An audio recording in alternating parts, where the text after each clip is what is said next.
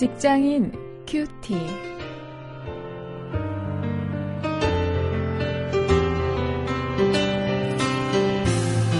여러분 안녕하십니까? 6월 18일 저는 직장사역 연구소의 원용일입니다.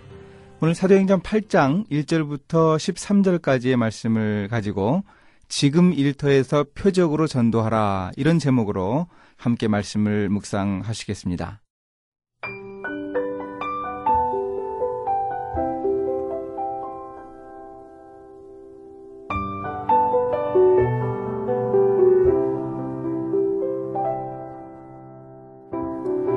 사울이 그의 죽임당함을 마땅히 여기더라. 그날에 예루살렘에 있는 교회에 큰 핍박이 나서 사도 외에는 다 유대와 사마리아 모든 땅으로 흩어지니라. 경건한 사람들이 스테반을 장사하고 위하여 크게 울더라. 사울이 교회를 잔멸할세 각 집에 들어가 남녀를 끌어다가 옥에 넘기니라. 그 흩어진 사람들이 두루 다니며 복음의 말씀을 전할세 빌립이 사마리아 성에 내려가 그리스도를 백성에게 전파하니 우리가 빌립의 말도 듣고 행하는 표적도 보고 일심으로 그의 말하는 것을 쫓더라. 많은 사람에게 붙었던 더러운 귀신들이 크게 소리를 지르며 나가고 또 많은 중풍병자와 안진뱅이가 나으니 그 성에 큰 기쁨이 있더라. 그 성에 시몬이라 하는 사람이 전부터 있어 마술을 행하여 사마리아 백성을 놀라게 하며 자칭 큰 자라 하니 낮은 사람부터 높은 사람까지 다 청종하여 가로되 이 사람은 크다 일컫는 하나님의 능력이라 하더라.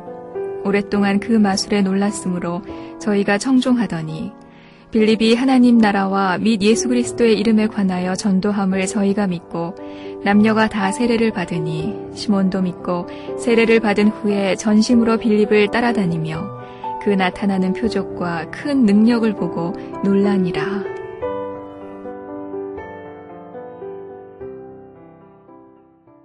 여러분 일터에서 전도를 어떻게 할까 늘 고민하지 않으십니까? 사실 우리 크리스천 직장인들에게는 이런 부담감, 부채감이 있죠. 전도가 우리의 평생 사명인데 이것을 내가 어떻게 감당할까? 내가 일하는 것도 힘들고 바쁘고 정말 어려운데 내가 전도를 어떻게 할까? 이런 고민 가지고 있는 것이 정상입니다. 바람직합니다. 오늘 그 문제를 한번 생각해 보시겠습니다. 예루살렘 교회는 계속 부흥하고 있었죠. 어, 예수님이 예루살렘과 온 유대와 사마리아와 땅끝까지 이르러서 복음을 전하라 이렇게 명령을 하셨는데 그 명령을 지키지 않고 있었습니다. 예루살렘 교회 자체가 부흥하고 있었기 때문이었겠죠. 수많은 사람들이 1년에 세 차례씩 그 성전을 순례하러 오는데 그 사람들에게 전도해도 예루살렘 교회가 충분히 부흥했습니다. 아마 이런 이유 때문에 그들이 예수님의 명령을 잊고 있지 않았나 생각을 합니다. 이렇게 예수님이 하신 그 대위임 명령을 지키지 않자 하나님은 이 스테반의 순교와 함께 교회에 큰 핍박이 일어나게 하셨습니다. 아, 그래서 결국 모든 성도들을 흩으셨습니다. 아, 그들은 사방으로 흩어져서 복음을 전할 수밖에 없었습니다. 이 사도들만 남겨놓고 다른 성도들은 정말 전 전국으로 어, 또 그들이 알지 못하는 땅으로까지 가서 어, 결국 그곳에서 복음을 전할 수밖에 없는 어, 그런 상황이었습니다. 어, 이걸 좀 우리가 요즘 우리 젊은이들이 늘 하는 말로 생각을 해본다면 이 주님이 좋은 말로 하실 때 바로 지금 우리가 전도하지 않으면 우리에게도 이런 큰 어려움이 있을 수 있겠다 하는 경고로 우리가 좀 받을 수 있어야 합니다. 바로 지금이 복음을 전해야 할 때이지요. 자, 그럼 이 사도들이 이제 어떻게 복음을 전하는가? 흩어진 성도들이 어떻게 복음을 전하나? 5절부터 13절에서 그 한 예를 보여줍니다. 사마리아로 내려간 빌립 집사가 있었습니다. 우리가 지난번에 살펴본 대로 스테반은 이 성도들이 흩어지기 전에도 예루살렘에서 복음 전파의 일을 감당했는데 흩어졌을 때에 이 일곱 집사 중에 한 사람인 빌립이 전도하는 것은 너무나 당연했죠.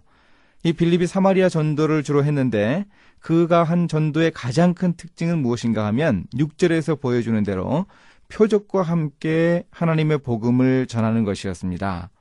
이 표적이란 다른 것이 아니고요. 7절에서 구체적으로 이야기해 주는데 귀신을 쫓아내고 병자들을 고치는 것이었습니다.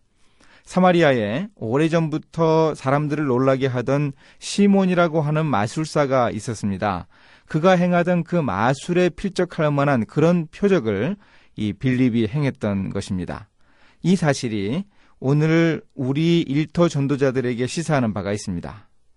그 희한한 마술을 보아오던 자들에게는 더욱 강력한 하나님의 능력으로 표적을 보이면서 전도할 때 큰 효과를 나타내었습니다. 그래 이 사마리아에서 빌립이 전도를 통해서 많은 사람들을 어, 구원할 수 있었지요.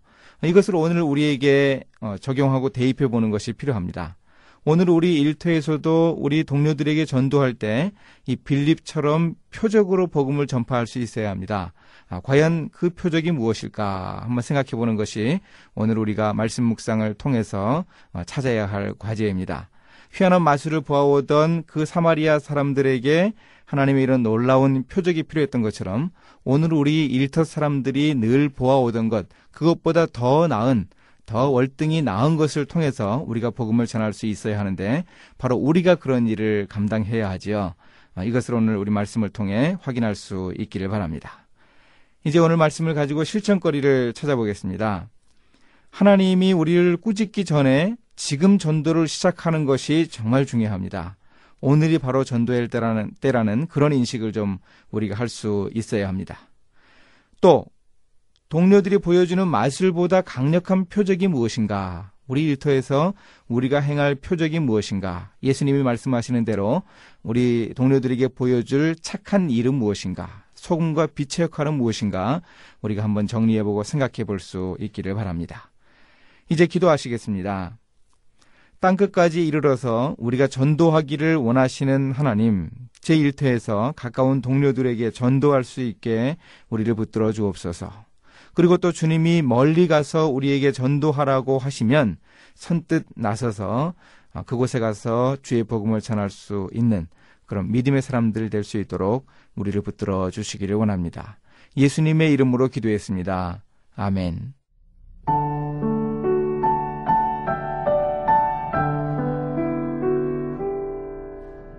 미국의 어느 주일학교 체육대회에서 릴레이 경주가 벌어졌어요. 그런데 한쪽 팀에 휠체어를 탄 소녀가 있었습니다. 교인 한 명이 그 소녀를 경주에 참가시킨 것이 부당하다면서 진행자에게 이의를 제기했죠. 그러나 그 경주 진행자는 괜찮다고만 말했습니다. 마침내 그 소녀의 차례가 돌아왔어요.